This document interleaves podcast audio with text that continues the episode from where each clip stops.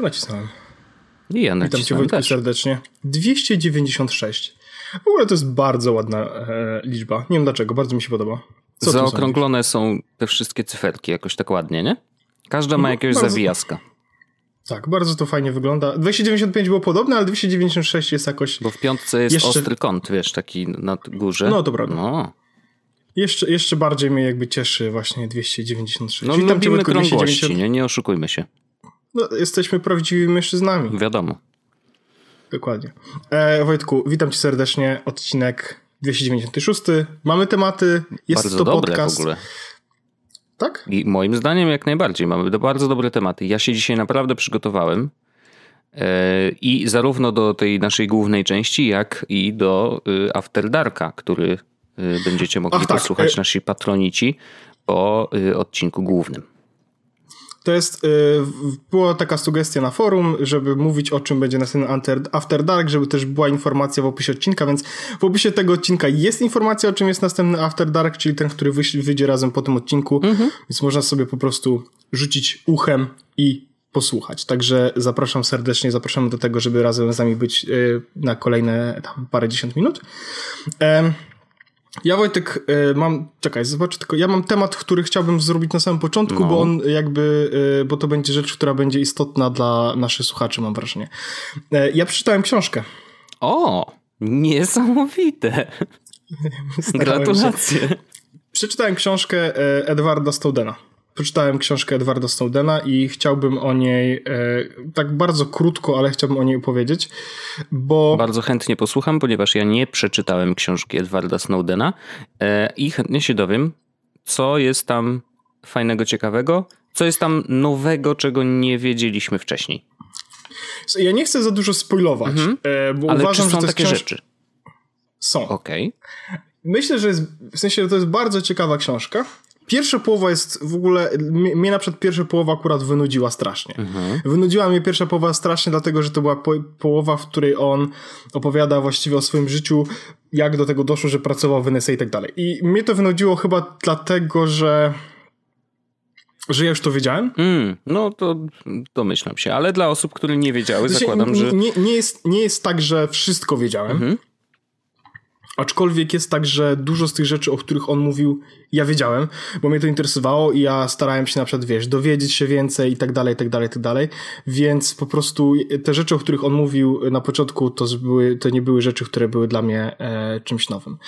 Natomiast druga połowa książki jest turbo interesująca, turbo ciekawa, bardzo przyjemnie, bardzo dobrze się to czyta. Są rzeczy, których absolutnie nie wiedziałem, są rzeczy, które po prostu... mnie może nie tyle szokowały, co jakby z takiego czysto prywatnościowego, frikowego punktu widzenia absolutnie zaciekawiły. I bardzo dobrze się to słuchało, w sensie czytało i wyobrażało. Więc druga połowa książki jest dużo lepsza moim zdaniem niż pierwsza połowa książki. To jest jakby to, do czego dążę. A w drugiej połowie jakby co tam jest, że jest takie ciekawe? Nie żebyś spoilował, tylko po prostu właśnie, wiesz, jaki kontekst. No bo książka tak naprawdę to działa w taki sposób, że pierwsza połowa książki jest jakby jak dochodziło do momentu, w którym jakby on zdecydował się, że żeby wyjawić te wszystkie sekrety. Natomiast druga połowa książki jest jakby moment, w którym to się faktycznie wydarzyło i co wszystko, jest co potem... Dalej. Co jest potem dokładnie dalej. Rozumiem. Więc z tej perspektywy to było interesujące.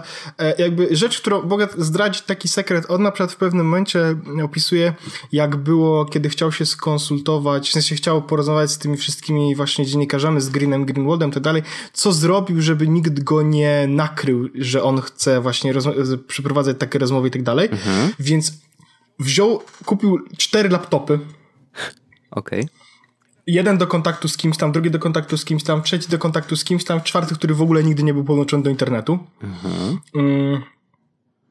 I jeździł po wyspie na Hawajach, zbierał informacje o sieciach Wi-Fi, które tam są, po to, żeby podłączać się do nich losowo różnie i wysyłać jakby zaszyfrowane wiadomości z nie swoich Wi-Fi w różnych miejscach, tak żeby nikt nie pomyślał i nie stwierdził, że to jest on.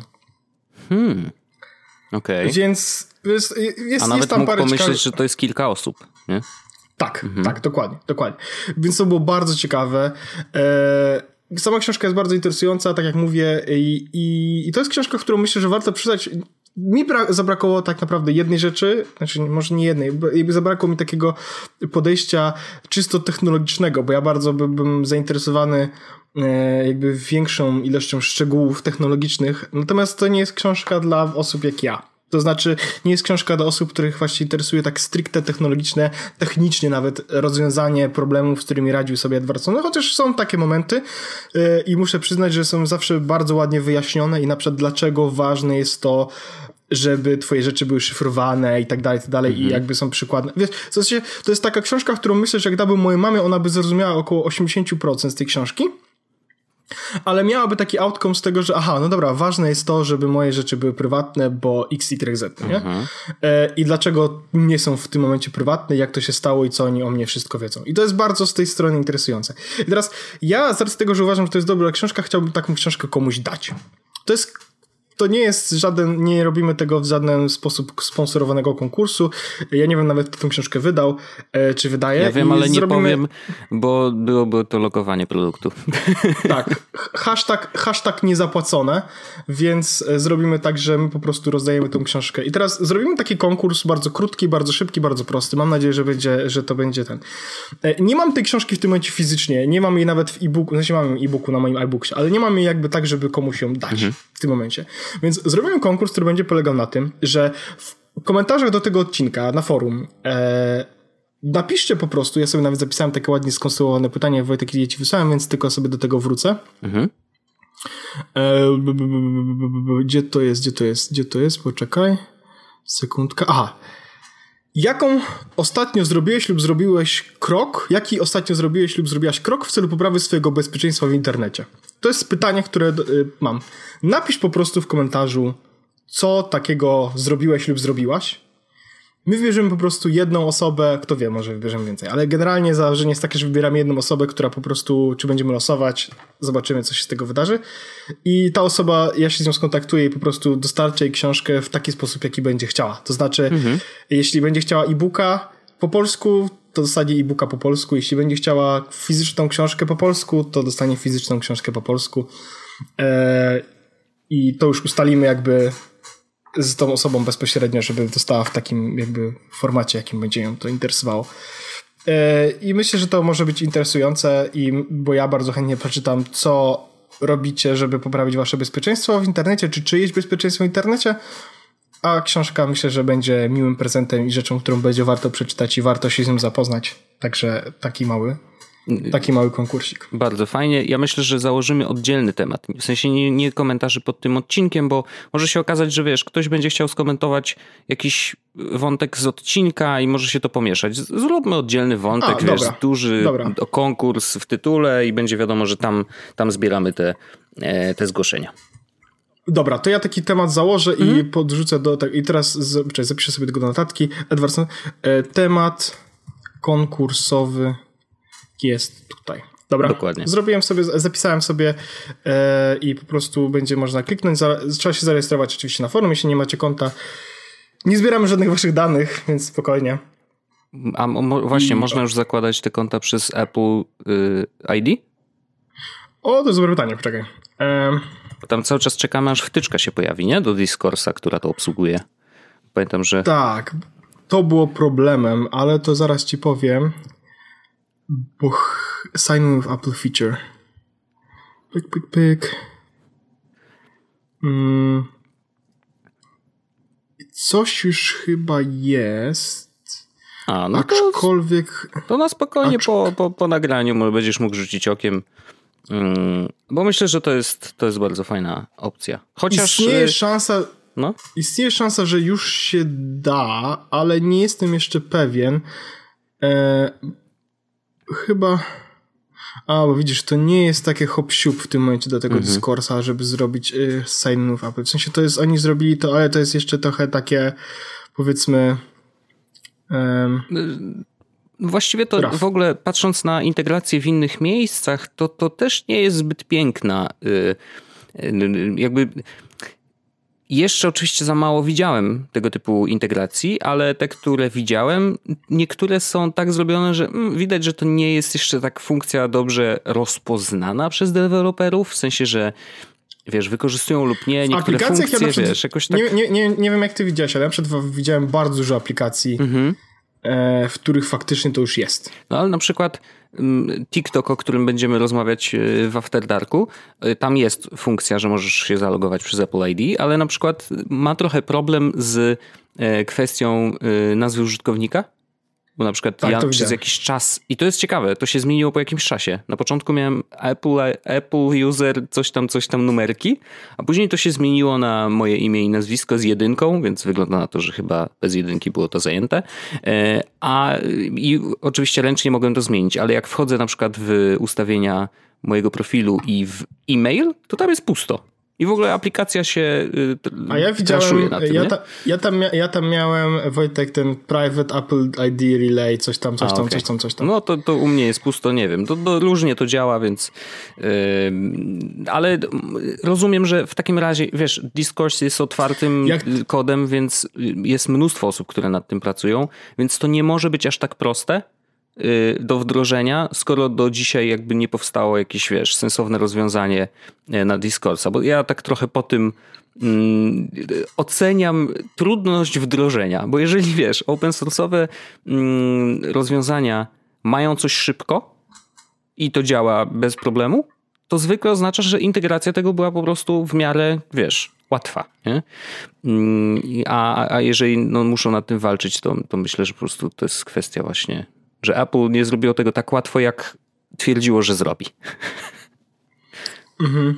Ja widzę właśnie, że ktoś tutaj coś zrobił, więc po nagraniu odcinka faktycznie, wezmę sobie to już zapiszę, po nagraniu odcinka faktycznie rzucę okiem i być może, jak już ten odcinek będzie publiczny, to sign in with Apple będzie już dostępne na naszym forum, ale nie obiecuję tego, bo... Spokojnie, to, wiesz, to też opieramy się na rozwiązaniach, wiesz, ludzi, nie?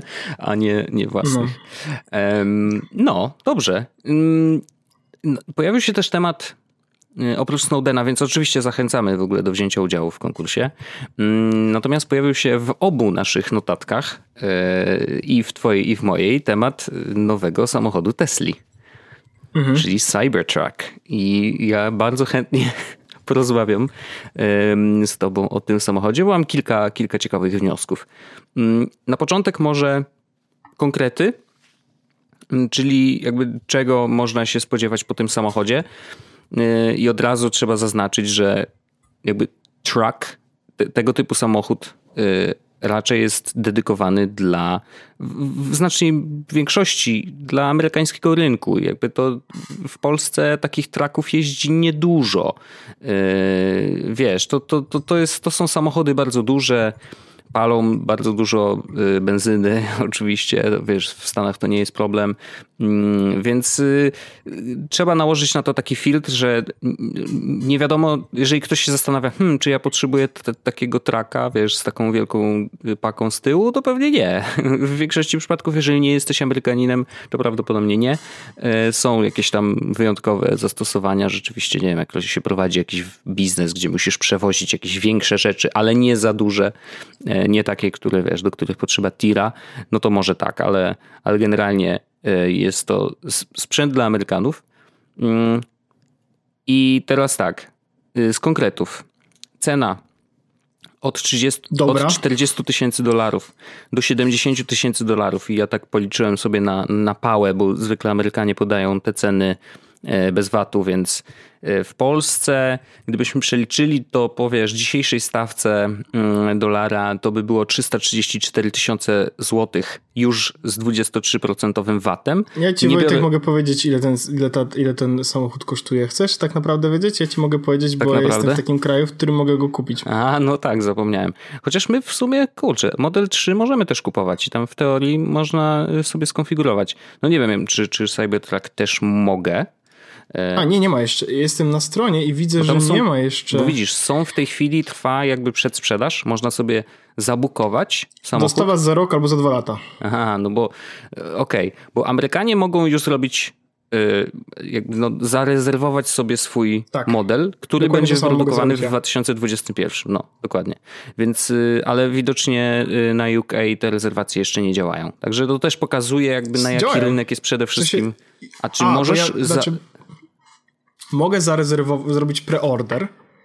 Natomiast jakby ten preorder kosztuje w tym momencie 100 funtów, ale nie mogę jeszcze zapłacić za niego. Nie wiem, ile jeszcze będzie kosztował nawet. Okej, czyli w konfiguratorze jest tylko cena za rezerwację. No, rozumiem. Tak.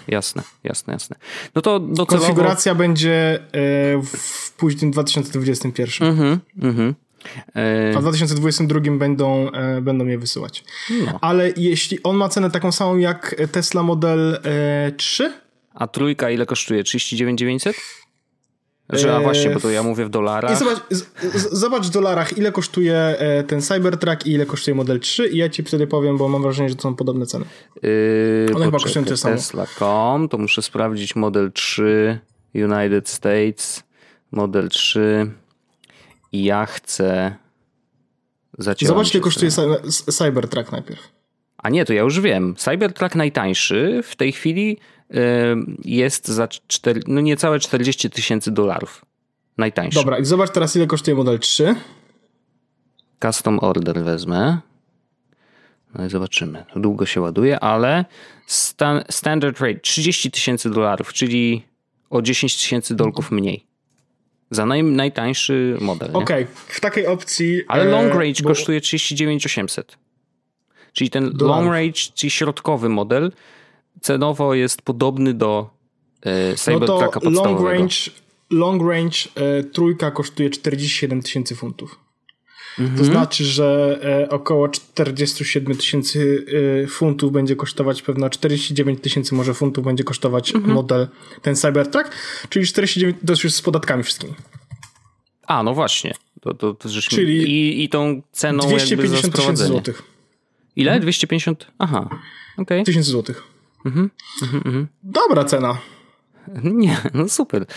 Znaczy wiesz, no ja też trudno mi ją odnieść do innych samochodów jakby tej klasy, bo nigdy się nie interesowałem w ogóle, wiesz, ja nie jestem motoryzacyjnym freakiem.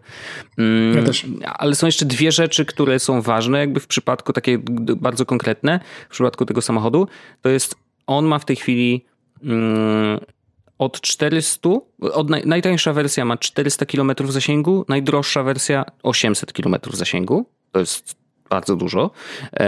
I ten najdroższy, ponieważ ma 4 silniki i one są mocne i ma dobrą baterię, ma, uwaga, 6 ton uciągu. Znaczy właśnie, no nie wiem, czy się mówi na to, że to jest udźwig, bo to nie chodzi o to, że możesz na niego nałożyć 6 ton, tylko on po prostu może pociągnąć przyczepę, która ma aż ponad 6 ton, bo tam jest 6300 około kilogramów. Specjalnie musiałem przeliczać z tych ich poundsów czy coś tam. Więc to jest bardzo dużo, w sensie to jest naprawdę niesamowite. I czytałem też takie ciekawe teksty, dlaczego, tutaj jakiś segway zrobimy do tego, jak on wygląda, nie? Ale dlaczego on właśnie wygląda tak, jak wygląda? To jest jeden z pierwszych, bo okazuje się, że są 2 albo 3 modele na rynku, które albo wyjdą za chwilę, albo, bo zostały też ogłoszone, jakaś Toyota, coś tam. To są jedne z niewielu samochodów typu truck, które są zbudowane jako, wiesz, na tej jednej klatce, czyli nie są składane z elementów, tylko po prostu mają jedną wielką klatkę, do której są dokładane, wiesz, drzwi i tak dalej. I dzięki temu one mają po prostu dużo lepszy uciąg, bo wiesz, siły się lepiej rozkładają po tym samochodzie.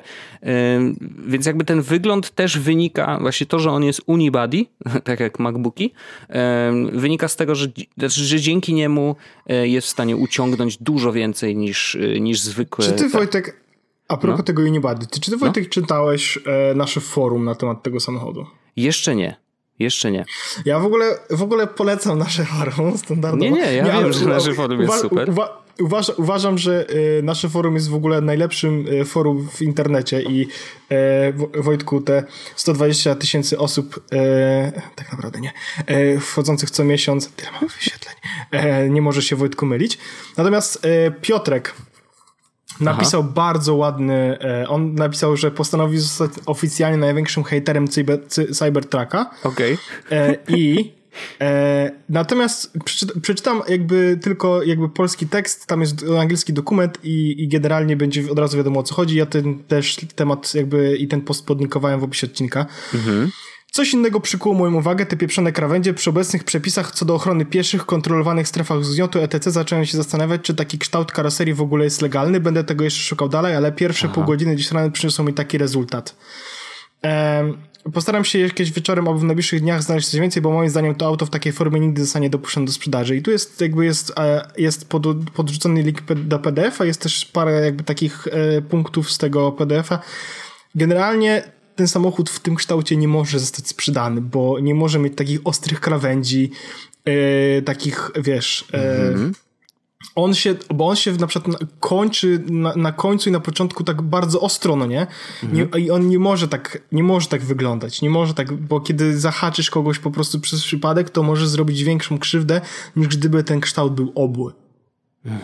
Więc no i oczywiście nie ma też w tym momencie lusterek, które są wymagane i tak dalej. Jest też bardzo fajny temat na Twitterze. Kurczę, czy ja to znajdę? Nie dodałem sobie Cybertruck. Nie dodałem tego do zakładek, ale jest i znalazłem posta jakiejś pani, która bardzo ładnie opisała wszystkie problemy związane z tym Cybertruckiem. Może to spróbuję znaleźć Cybertruck i wpiszę... Może coś wyskoczy. Bo teraz właśnie, to jest w ogóle bardzo ciekawy wątek, bo z jednej strony człowiek, który ogląda konferencję, na której, wiesz, wyjeżdża absolutnie kosmicznie wyglądający samochód, który robi wow, niezależnie od tego, czy ci się podoba, czy nie. W takim sensie, że no nie da się obok niego przejść obojętnie, absolutnie. W sensie to jest naprawdę samochód, który wygląda jak z przyszłości, że jakby... W latach 70., jak wyobrażali sobie przyszłość, nie? To tak wyglądały wtedy samochody. O, znalazłem. O, to nie była chyba pani. To nie była chyba pani, ale właśnie jest temat, wyśleć go tobie, Wojtek, dobrze. Na Telegramie, to sobie potem go zobaczysz. Ja też podlinkuję go, jakby jakie problemy mogą być. Aha, super. Bardzo fajnie. I teraz... Czy tobie się podoba ten samochód? Wiesz co? Nie jestem pewien. W sensie wiem, że są ludzie, którzy mówią, no albo się podoba, albo go nienawidzisz, no nie? Aha. A ja mam takie bardzo obojętne odczucia co do tego samochodu. W sensie ja widzę, że on jest inny oczywiście. Mam oczy, tak? Brawo. Widzę, że on jest inny. Widzę, że został zaprojektowany w inny sposób i tak dalej. Jestem jakby świadomy tego, że to jest coś innego i coś nowego, ale raczej nie mam żadnych negatywnych albo bardzo takich tych odczuć w stosunku co do tego samochodu, nie? Mhm. Nie jestem pewien, że mi się podoba, szczerze powiedziawszy. Ja jestem fanem bardzo takich obłych kształtów. Mi się podobają wszystkie Tesla. No, nie? Mm-hmm. No bo one poprzednie są dość standardowe, wiesz, z wyglądu, bardzo, nie? Ale też wyglądają bardzo przyjemnie. Mój w ogóle, ja bardzo też lubię samochody Porsche, Wojtku, czyli Porsche. Lubię, bo one też mają bardzo ładne kształty i są takie, ja bym powiedział, że ja bardzo lubię, kiedy samochód ma bardzo ładne oczy. Nie wiem, czy to ma sens, co powiedziałem dla ciebie? Ma, oczywiście, że tak. Ja bardzo lubię, kiedy samochód ma bardzo ładne oczy. Tesla mają bardzo ładne oczy. Ten samochód nie ma bardzo ładnych oczu. I więc nie mam negatywnych mega... Po prostu ja go jestem w stosunku co do niego obojętny w tym momencie. Rozumiem. Mam wrażenie też po tych postach na forum i po tym, co przeczytałem, po tym tweetie i tak dalej, mam wrażenie, że ten samochód nie będzie tak wyglądał, jak wyjdzie do sprzedaży. No to jest ciekawy wątek, którego ja nie brałem pod uwagę. Ja na razie, wiesz, jakby też długo się w sumie zastanawiałem, czy mi się to podoba, czy nie. Ostatecznie wydaje mi się, że mi się podoba, ale nie ze względu na to, jak wygląda, tylko co on ze sobą niesie. W sensie, że już... Pozwolę sobie, wiesz, no bo nie znam jakby tych, wiesz, nie czytałem forum, nie czytałem tego wątku, więc muszę to na razie odłożyć na półkę, ale tak zupełnie czysto mówiąc z własnego, wiesz, jakie są moje odczucia, to mi się podoba to, że on pcha trochę w inną stronę. Wiesz, jakby... Nie chodzi o to, czy on w ogóle wyjdzie taki, jak wyszedł, tylko to, że pokazali na konferencji samochód, który naprawdę wygląda kosmicznie i pokazują w ten sposób, że tak też można. Mi się to podoba, w sensie jako taki statement bardziej, nie? Tak jak wcześniej pierwsze samochody Tesli były pokazywane na zasadzie, no to są pierwsze samochody elektryczne w ogóle, wiesz, które mają określony zasięg i pokazali po prostu, że się da. I tym razem też pokazują, że się da, nie? Tylko że pod względem wizualnym. I bardzo ciekawe rzeczy przeczytałem i widzisz, teraz żałuję, że nie przeczytałem wszystkiego, bo ja czytam tak te pozytywne, te negatywne też, ale na przykład pojawił mi się, gdzieś tam przewinął mi się tytuł ze Spidersweba, gdzie nie pamiętam autora, wybaczcie, bo naprawdę zobaczyłem tylko tytuł i ktoś napisał, że Cybertruck to jest wielka porażka Ilona Muska, akcje runęły, nie? Więc nie wchodziłem na ten tekst. 700 milionów chyba stracił, ale to też bez przesady, w sensie... Znaczy teraz ja ci powiem, co to znaczy runęły, bo runęły to mi się zawsze kojarzy z takim, no to znaczy, że co, już są na zero, czy o co chodzi, nie? Runęły to oznacza, że jest spadek o 6,14%, nie? Punktu procentowego. Punktu procentowego. I teraz to jest... Jakby, wiesz, spadek nie jest ogromny. Jak weźmiesz sobie ostatni rok, jak w ogóle kształtowały się te wartości akcji, no to... Aha, to on wrócił do poziomu sprzed roku, tym spadkiem wrócił do poziomu sprzed roku. No więc, wiesz, no oczywiście, że jakby to, co się dzieje na rynku i teraz też, żebyście mieli świadomość, ja naprawdę się na tym tak dobrze nie znam, ale wiem, że... Gdzie jest my hair? Kiedy go potrzebujesz? Ja wiem, że w pewnym stopniu możesz ocenić dany produkt, czy podoba się inwestorom, czy podoba się... Inaczej, czy inwestorzy myślą, że on się spodoba ludziom, nie? Chociaż oni pewnie, wiesz, no, analizują to, co ludzie piszą, Twittera, bla, bla, bla. W pewnym stopniu pokazuje, że okej, spadek 6% oznacza, że większość ludzi uważa, że to będzie słabe, nie? No bo mogłoby być wzrost 6% i wtedy zakładam, że większość ludzi by mówiło, że super, nie? Ale patrząc ogólnie, to nie jest aż taki wielki spadek, nie wiadomo jaki, bo naprawdę, wiesz, Tesla miała przez na przykład 3 czerwca 2019 miała, akcje kosztowały $178, teraz przed spadkiem 354, po spadku 333, więc jakby to nie jest tak, że wiesz, teraz się nie podniosą. Szczególnie, że ciekawe, Elon Musk powiedział chyba dzisiaj albo wczoraj na Twitterze napisał, że już jest 146,000 zamówień na Cybertrucka, więc no znaleźli się jacyś ludzie, którym się ten samochód podoba. I też niezależnie od tego, czy on faktycznie będzie wyglądał tak jak mówisz, czy będą musieli jednak dostosować go do określonych, wiesz, zasad, do prawa, które jest akurat teraz aktualne. Może się pojawią tam jednak te lusterka, chociaż Roadster też jakby ma docelowo nie mieć lusterek, a już ma wyjść, wiesz, szybciej niż ten Cybertruck, więc jakby no zobaczymy, jaką decyzję będą musieli podjąć, nie? Więc no, jest ciekawie. To mi się podoba, że się zrobiło ciekawie, a nie, że jakby pojawia się po prostu kolejny taki truck i tyle, że jakby to jest kolejna Tesla. No i wygląda naprawdę, naprawdę kosmicznie. Bardzo chętnie poczytam jeszcze właśnie ten wątek na forum, no bo... Wiesz, no prawo tak szybko się nie dostosowuje do jednego produktu, który się nagle na rynku pojawia. Chociaż mamy też takie przykłady, że na przykład, wiesz, Uber po prostu wszedł na rynek polski czy amerykański i tak, wiesz, rozglądał się i tak mówił, no co, że coś nie tak jest? Jakby o co wam chodzi? Przecież jakby to co, nie mogą sobie ludzie wynajmować swoich samochodów, żeby jeździli? What the hell? No i jest na rynku od tylu lat, a dopiero, wiesz, na przykład w Polsce ten tak zwany Lex Uber, o którym za chwilę pewnie będziemy rozmawiać, dopiero co czeka na wprowadzenie, nie? Więc, a już ile lat Uber jest w Polsce? Uber w Polsce od... 6?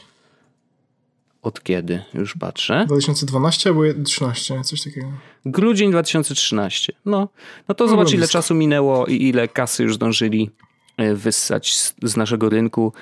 Po prostu takim, wiesz, bo my nie jesteśmy tematem, jakby nie jesteśmy podcastem politycznym, no nie? Nie, zupełnie nie. I staramy się zawsze być, powiedzmy, może nie tyle apolityczni, bo nasze poglądy są, myślę, że dość znane i bardzo łatwo widziane, szczególnie kiedy na forum jakby ja jestem złym policjantem i robię takie właśnie niektóre akcje. Ale wracając do tego Lex Uber, czy wracając do tego tematu, który też został wysłany nam na maila, za co bardzo dziękujemy, to ja dziwię się polskiemu państwu, że... Co się dziwię się? To jest... Jakby dziwię się tylko i wyłącznie temu, że nie wyciągamy ręki po pieniądze ogromnych korporacji i dajemy sobie dmuchać w kaszę, no nie? To jest smutne z perspektywy właśnie, że w Polsce brakuje pieniędzy, no nie? Wszędzie brakuje. Tak, ale wiesz,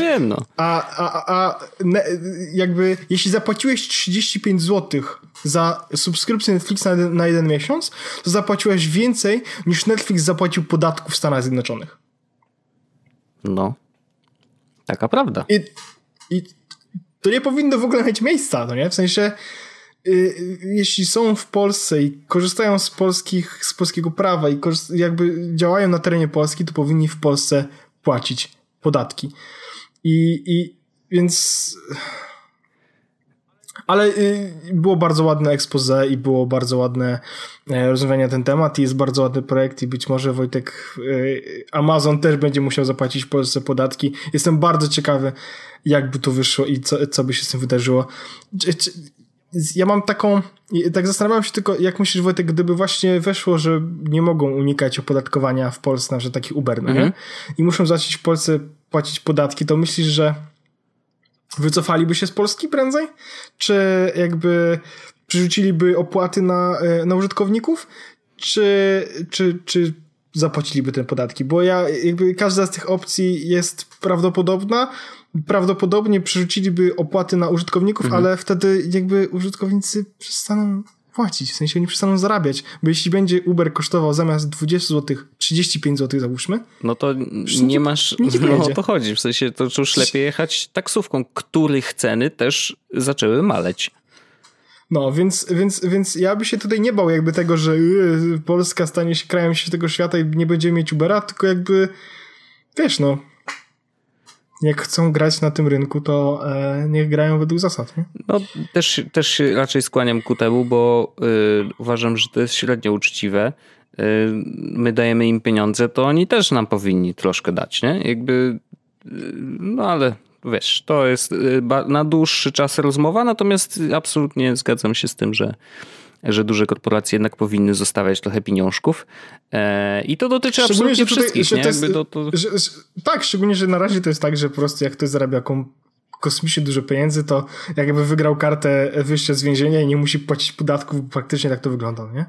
Znaczy, kiedyś, to jest taka historia, już jest przedawniona, więc mogę to powiedzieć, że kiedyś jakby, jak miałem firmę jeszcze, założyłem firmę i chciałem się zapytać, bo wszyscy mi mówili, że oni prawie nie płacą podatków jak moją firmę, więc poszedłem kiedyś do biura takiego podatkowego z pytaniem, już nie będę mówił oczywiście jakie biuro i tak dalej, ale poszedłem na spotkanie i jakby moim pytaniem było jakby, co mogę zrobić, żeby nie płacić tyle podatków, bo wszyscy mówią, że oni nie płacą podatków, a ja płacę normalnie podatki, normalnie wszystko, no nie?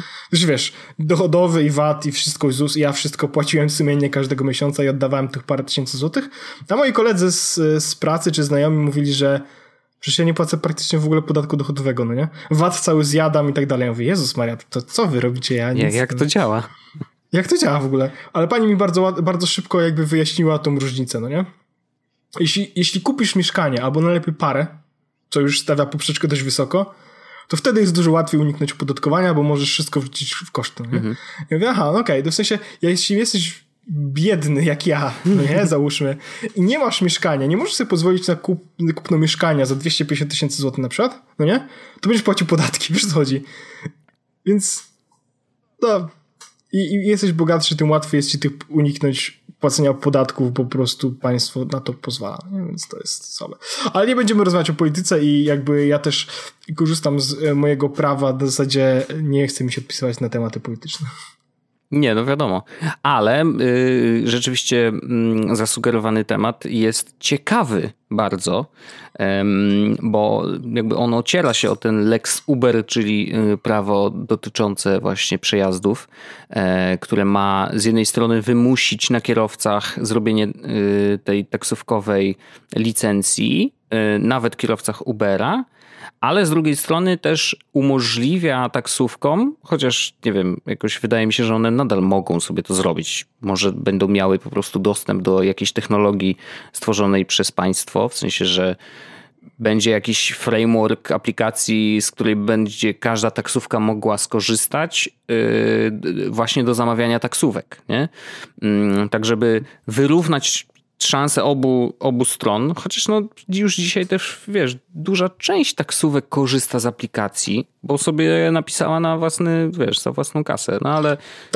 Tak nawiasem to, jak już to mówiłem, w Londynie jak chcesz jeździć Uberem, musisz być jakby nie tyle taksówkarzem, co też musisz zdać odpowiednie egzaminy i tak dalej. No to bardzo, bardzo podobny układ.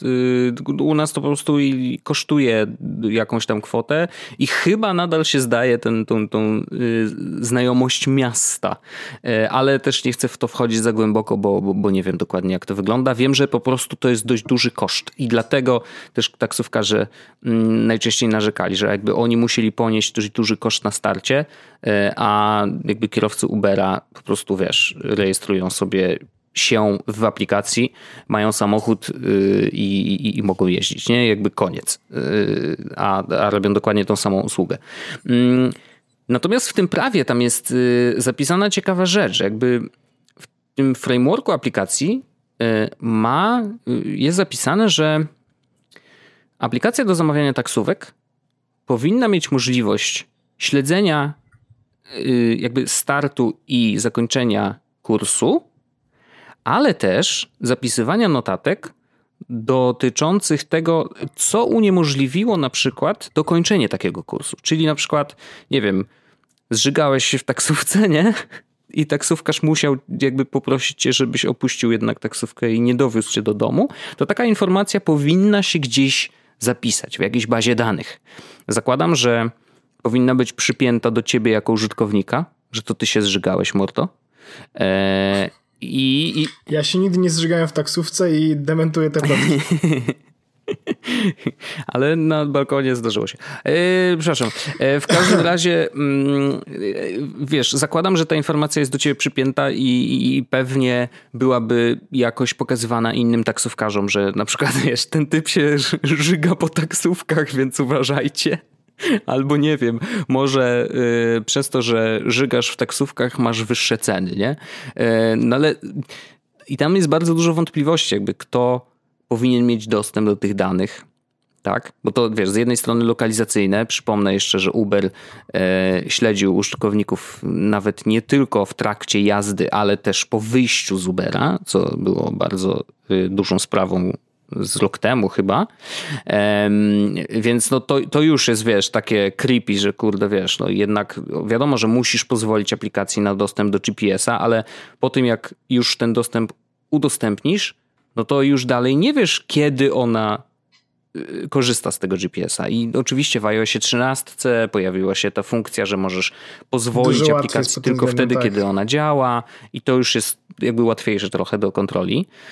Nie wiem, jak jest na Androidzie, czy można... Jakby... Też, podobnie jest. Tak? Czyli możesz jakby, że dobra, tylko wtedy jak włączam aplikację. Tak. No to okej. To teraz to od najnowszego Androida już faktycznie też tak czyli jest. Czyli te trzy osoby, które mają najnowszego Androida, mogą z tego korzystać.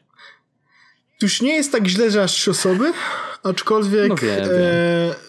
Ale tak, teraz jakby kwestia jest tego oczywiście, jak bardzo ufasz temu, ale tak, no tak. Ale tak, teraz się no. Więc jakby, wiesz, no...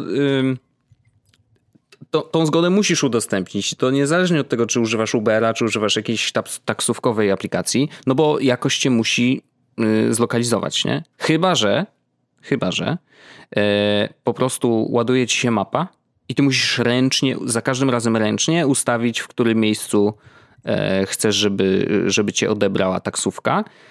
Co, wiesz, no jest trochę trudniejsze niż po prostu, wiesz, kliknięcie zamów taksówkę, bo jestem akurat w tym konkretnym klubie, nie?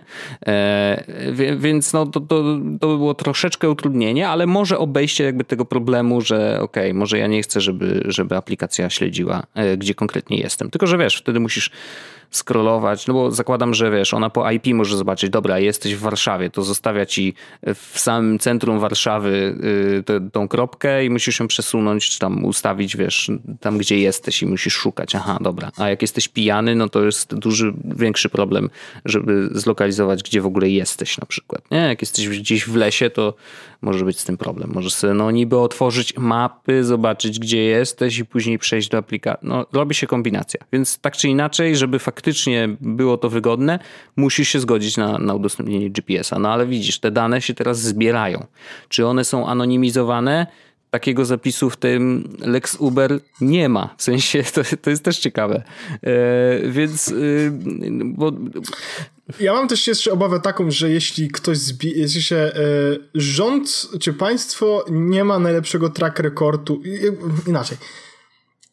Jeśli ktoś zbiera takie dane, trzeba być przygotowanym na to, że prawdopodobnie wyciekną, tak samo jak ktoś chciał budować bazę danych twarzy osób, które tam jeżdżą gdzieś, czy coś tam, samoloty i tak dalej. Robienie bazy jest zawsze słabym pomysłem.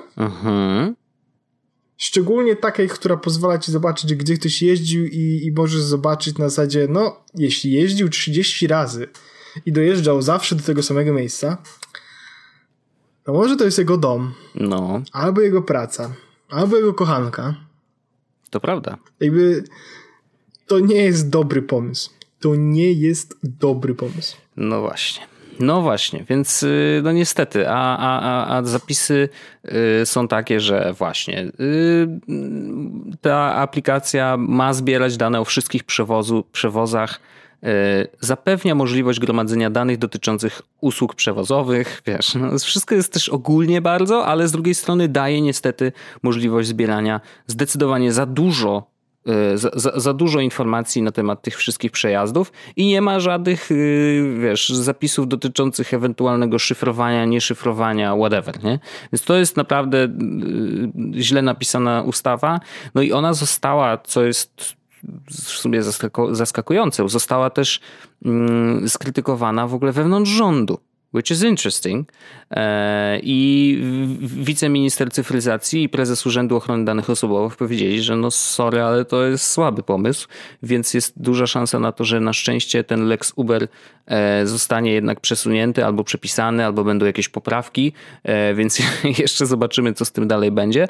Co też pokazuje, jak trudny to jest temat, bo zobacz, no 2000, sprawdziłem jeszcze raz, i to nie 2013, bo w grudniu 2013 polski oddział Ubera został zarejestrowany dopiero, a od 19 sierpnia 2014 Uber oficjalnie zaczął operację w Warszawie, więc no to jest 5 lat ponad, ale 5 lat ponad bez żadnych, wiesz, ograniczeń, nie? To jest też ciekawe. I ja korzystałem z Ubera nieraz oczywiście, bo to było wygodne i było super, ale w ostatnim czasie jakoś tak mam, nie wiem, ostatnio na przykład wypożyczyłem samochód zamiast jechać Uberem, bo wiedziałem, że to wyjdzie mi taniej niż jakbym jechał Uberem w tą i z powrotem, wiesz? To jest też taka ciekawostka, że to była dla mnie w ogóle nowa przygoda, bo w sumie nigdy nie wypożyczałem samochodu i nie wiedziałem, jakie są zasady i tak dalej, a okazało się, że wiesz, zapłaciłem za cały dzień, takie 24 godziny, 147 zł za samochód razem z ubezpieczeniem takim, że nie musiałem go później na przykład myć przed oddaniem, plus zapłaciłem 40 zł za benzynę, a gdybym wziął Ubera, to prawdopodobnie zapłaciłbym minimum 200 zł za jazdę w tą i z powrotem z tego miejsca, gdzie miałem dojechać, bo musiałem jechać do naszego magazynu, który jest w Józefosławiu, a dla mnie to jest, wiesz, 46 kilometrów jazdy. Pozdrawiam.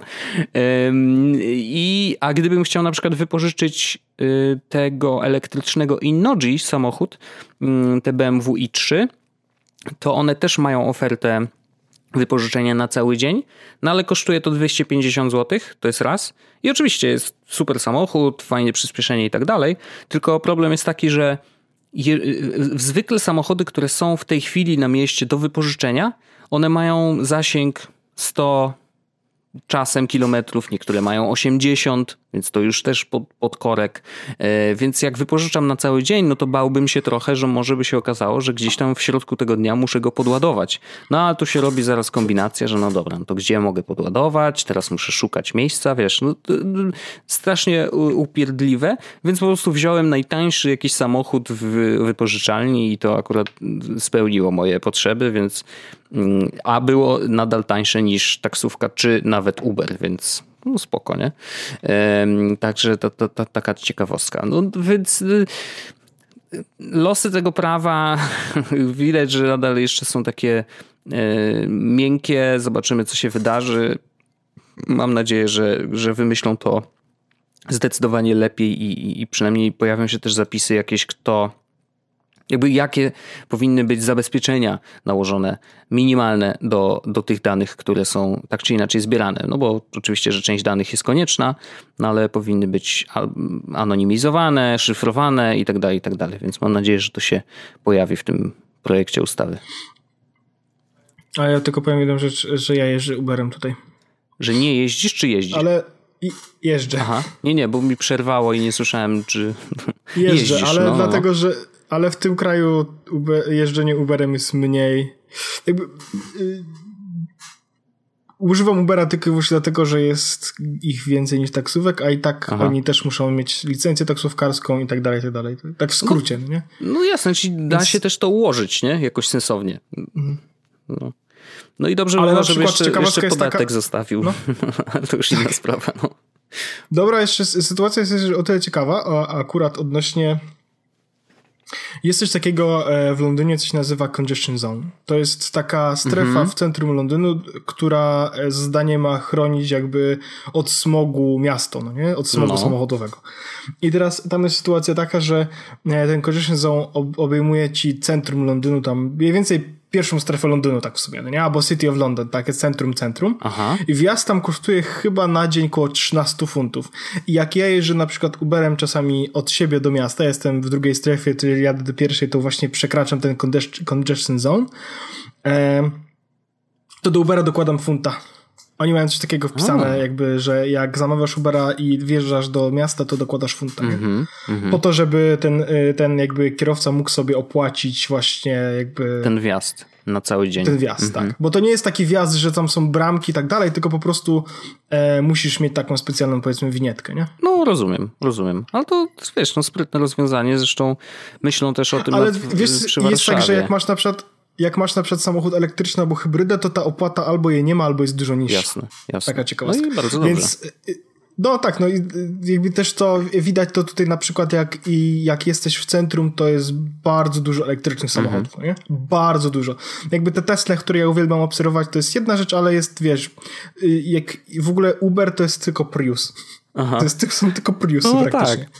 Jasne. Więc no i trzeba uważać, żeby cię nie przejechały, nie? Bo nigdy nie usłyszysz. To też prawda. No. To jest w ogóle stały problem. To jest stały problem. Ja o tym mówię już wielokrotnie, ale zawsze jest tak, że jak wychodzę, to muszę się obracać. Ja w ogóle nie ufam ludziom do tego stopnia, że jak jestem na jednokierunkowej, to patrzę w dwie strony, Wojtek, i zawsze zastanawiam, czy nie przyjedzie Prius i mnie nie walnie w plecy nagle. Nice. No nieźle.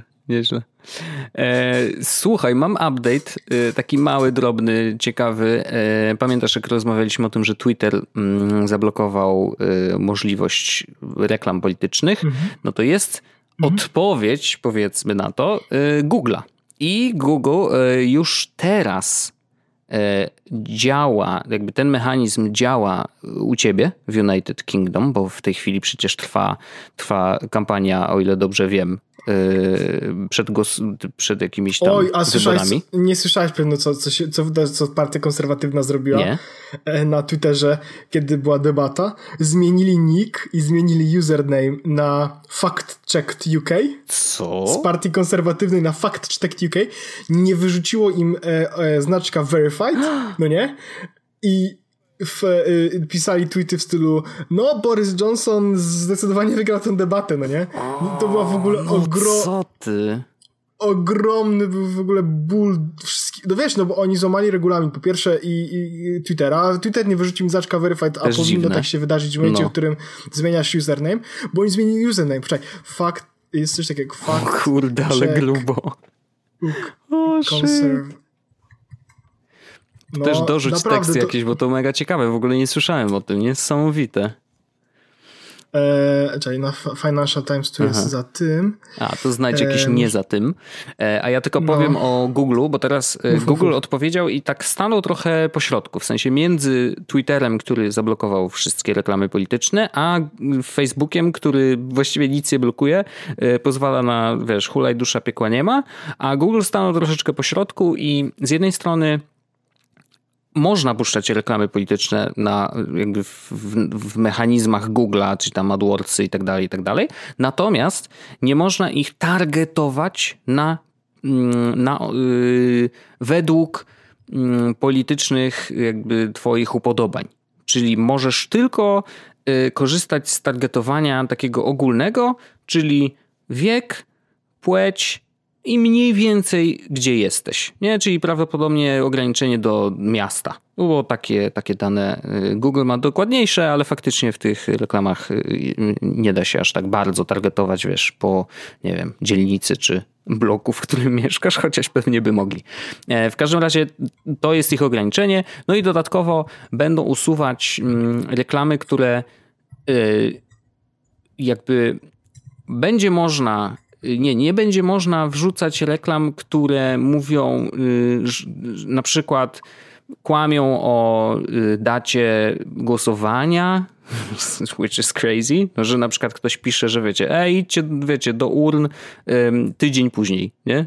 Na przykład. I albo na przykład nie będzie można puścić takich reklam, że jakiś kandydat zmarł. Nie? Czyli to taki ewidentnie jest to absolutnie fake news, ale z drugiej strony no nie będą banować takich, że ktoś pisze, że nie można ufać tej drugiej partii, nie? No bo to już jest matter of opinion, jak mówią w BBC, więc no... Jest to częściowo podejście w ogóle do tego tematu. Ciekawy jestem, jak to zadziała właśnie teraz w wyborach waszych, twoich w UK. A i w ogóle wiesz, że mogę w nich brać udział? O, a to też ciekawe. No proszę. To jest ciekawe. Aha.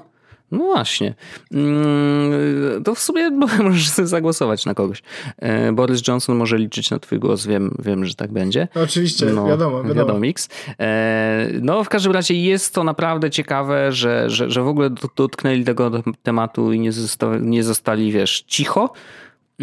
Ciekawy jestem, czy rzeczywiście ucięcie kwestii targetowania po twoich upodobaniach politycznych rzeczywiście będzie miało wpływ na to,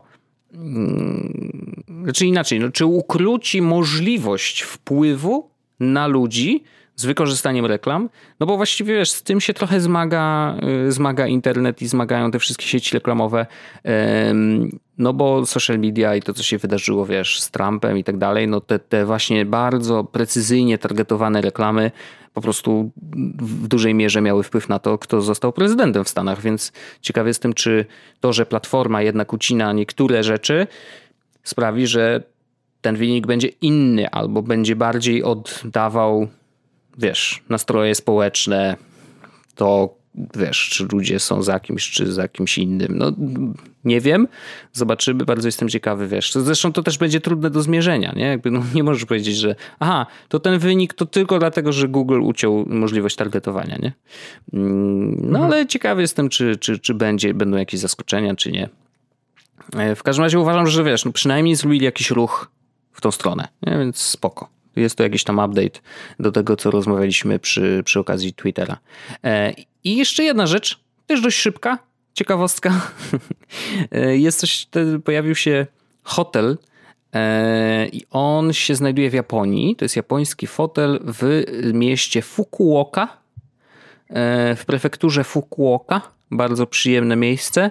Sprawdziłem sobie na Google Mapsach i naprawdę wygląda bardzo, bardzo fajnie. I ten hotel nazywa się One Dollar Hotel. Możesz sobie sprawdzić na onedollarhotel.com. Chodzi o to, że możesz spać tam za $1, tylko jest mały twist.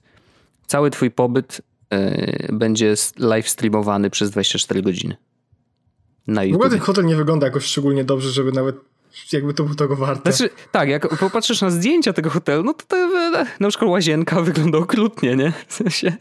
I oczywiście są takie, ważne jest to, że oczywiście streamu z łazienki nie ma, jest stream tylko z pokoju.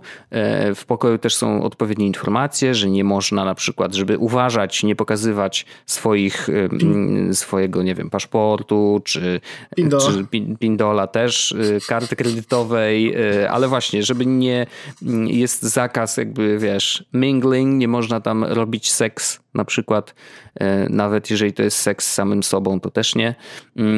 Więc jakby, ale to działa. W sensie to jest ciekawe, że właściciel tego hotelu planuje, że na razie oczywiście traci na tym, w takim sensie, że oczywiście zasady są utrzymane i człowiek płaci tego $1, no i jest live streamowany, ale każdy taki $1 noc to jest jednak dla niego strata, no bo w tej chwili jego kanał ma 10 000 subskrypcji na razie i jego plan jest taki, że on będzie po prostu wrzucał, wiesz, monetyzację na tych transmisjach na żywo.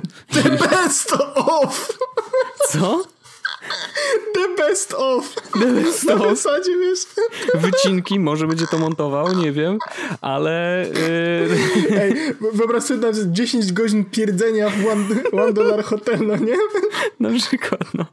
Ale właśnie, jest jeszcze jedna ważna rzecz. Nie ma tam audio w ogóle, nie? Czyli jakby cały stream to jest tylko obraz. Więc jeżeli ktoś, kto, wiesz, śpi w tym hotelu, chce się jakkolwiek skomunikować z ludźmi, którzy go oglądają, no to musi, nie wiem, pisać coś na kartkach i ewentualnie, wiesz, w ten sposób działać. Natomiast, no... Znaczy ja nie wiem, ja myślę, że to, wiesz, że oczywiście, że wszyscy teraz o tym mówią. Nie widzę z tym, Wojtek, żadnych problemów. Nie, zero problemów w ogóle. Znaczy właśnie śmieszy mnie to, że on powiedział w wywiadzie, to jest doskonałe, uwaga, w wywiadzie mówi tak: Young people nowadays don't care much about the privacy. Some of them say it's okay to be watched for just one day. Nie? To też pokazuje trochę stan, w jakim jesteśmy dzisiaj, jeżeli chodzi o właśnie tą prywatność, bo wiadomo, że social media jakby przebiły przez wiele granic i wiele rzeczy zobaczyliśmy, których zobaczyć nie powinniśmy. I jak się okazuje, wiesz, żeby zaoszczędzić, znaczy, że nadal handel swoją prywatnością, no bo wtedy nie płacisz kasy, wiesz, za noc, tylko no, płacisz swoją prywatnością za to, że możesz tam zostać dłużej. No to jest... No jest to problem naszych, kurna, społeczeństwa i ciekawy jestem, czy ten projekt w ogóle przetrwa. Uważam, że raczej nie, że to będzie jakby ciekawostka przez chwilę, ale po prostu no już z takiego czysto biznesowego podejścia. Gdyby się okazało, że większość osób mówi, dobra, niech streamują, trudno, nie? To po prostu, wiesz, to skończy się jego biznes, no bo on nie będzie w stanie reklamami na tych streamach na żywo i nawet jakie by nie robił, wiesz, wycinki najlepsze, coś tam, to nie będzie, nie da się utrzymać biznesu w ten sposób. To jest moje zdanie. W sensie no nie ma szans, bo reklamy po prostu na YouTubie to są jakieś grosiki i to mu nigdy nie uda się, wiesz, zarobić tyle, żeby to było dla niego opłacalne. Więc no pomysł jest spoko na zasadzie stunt, że wow, teraz wszyscy będą o mnie mówić, ale na dłuższą metę myślę, że to szybko padnie. Tak mówię z takiego czystego, wiesz, biznesowego podejścia, nie? Nie, no... Zupełnie nie widzę z tym żadnych problemów, Wojtek. Uważam, że to jest super pomysł, doskonały, 10/10 i tak dalej. Myślę, że ważniejszą informacją, w sensie bardziej ten... No nie wiem. Apple News mi się zacięło. Rozumiem, zdarza się. No, więc to były wszystkie moje tematy na dzisiaj. Ja zobaczę, czy ja coś mam jeszcze. Czy nie? Nie, to wszystko. O, no proszę. Dobrze, to przyjacielu, bardzo ci dziękuję za dzisiaj. w takim razie. Bardzo było miło i zapraszam ciebie i naszych słuchaczy do pociemności. To ciemno już, zgaśmy te światła i chodźmy, Wojtek, nagrać After Darka. Zapraszam was serdecznie. To, co się wydarzyło w tym odcinku, co warto jest zapamiętania jakby, to oprócz tego, że jest informacja, jaki challenge jest w tym tygodniu, czyli znajdź dobre TikToki, można to posłuchać, będzie za chwilę w After Darku. Aha. Pamiętajcie o konkursie. Temat konkursów jest podlinkowany, więc można po prostu wejść i odpowiedzieć tam. Ja postanowiłem, napisałem już to sobie w tym temacie, że tak powiem, bo już sobie go wrzuciłem na razie na forum, że tak powiem, moderatorskie po prostu, żeby sobie tam już wisiał. Zgłoszenia do 29 listopada, czyli do przyszłego piątku. To będzie Black Friday swoją drogą. A wyniki w kolejnym odcinku jest z podcastu, czyli około 1 lub 2 grudnia. Dobrze, tak też zróbmy. Dobrze, super. Pozdrawiam w takiej opcji serdecznie, dziękuję bardzo. Usłyszymy się już za tydzień albo za chwilkę. Tak jest. To pa. Siema. Jest podcast o technologii z wąsem.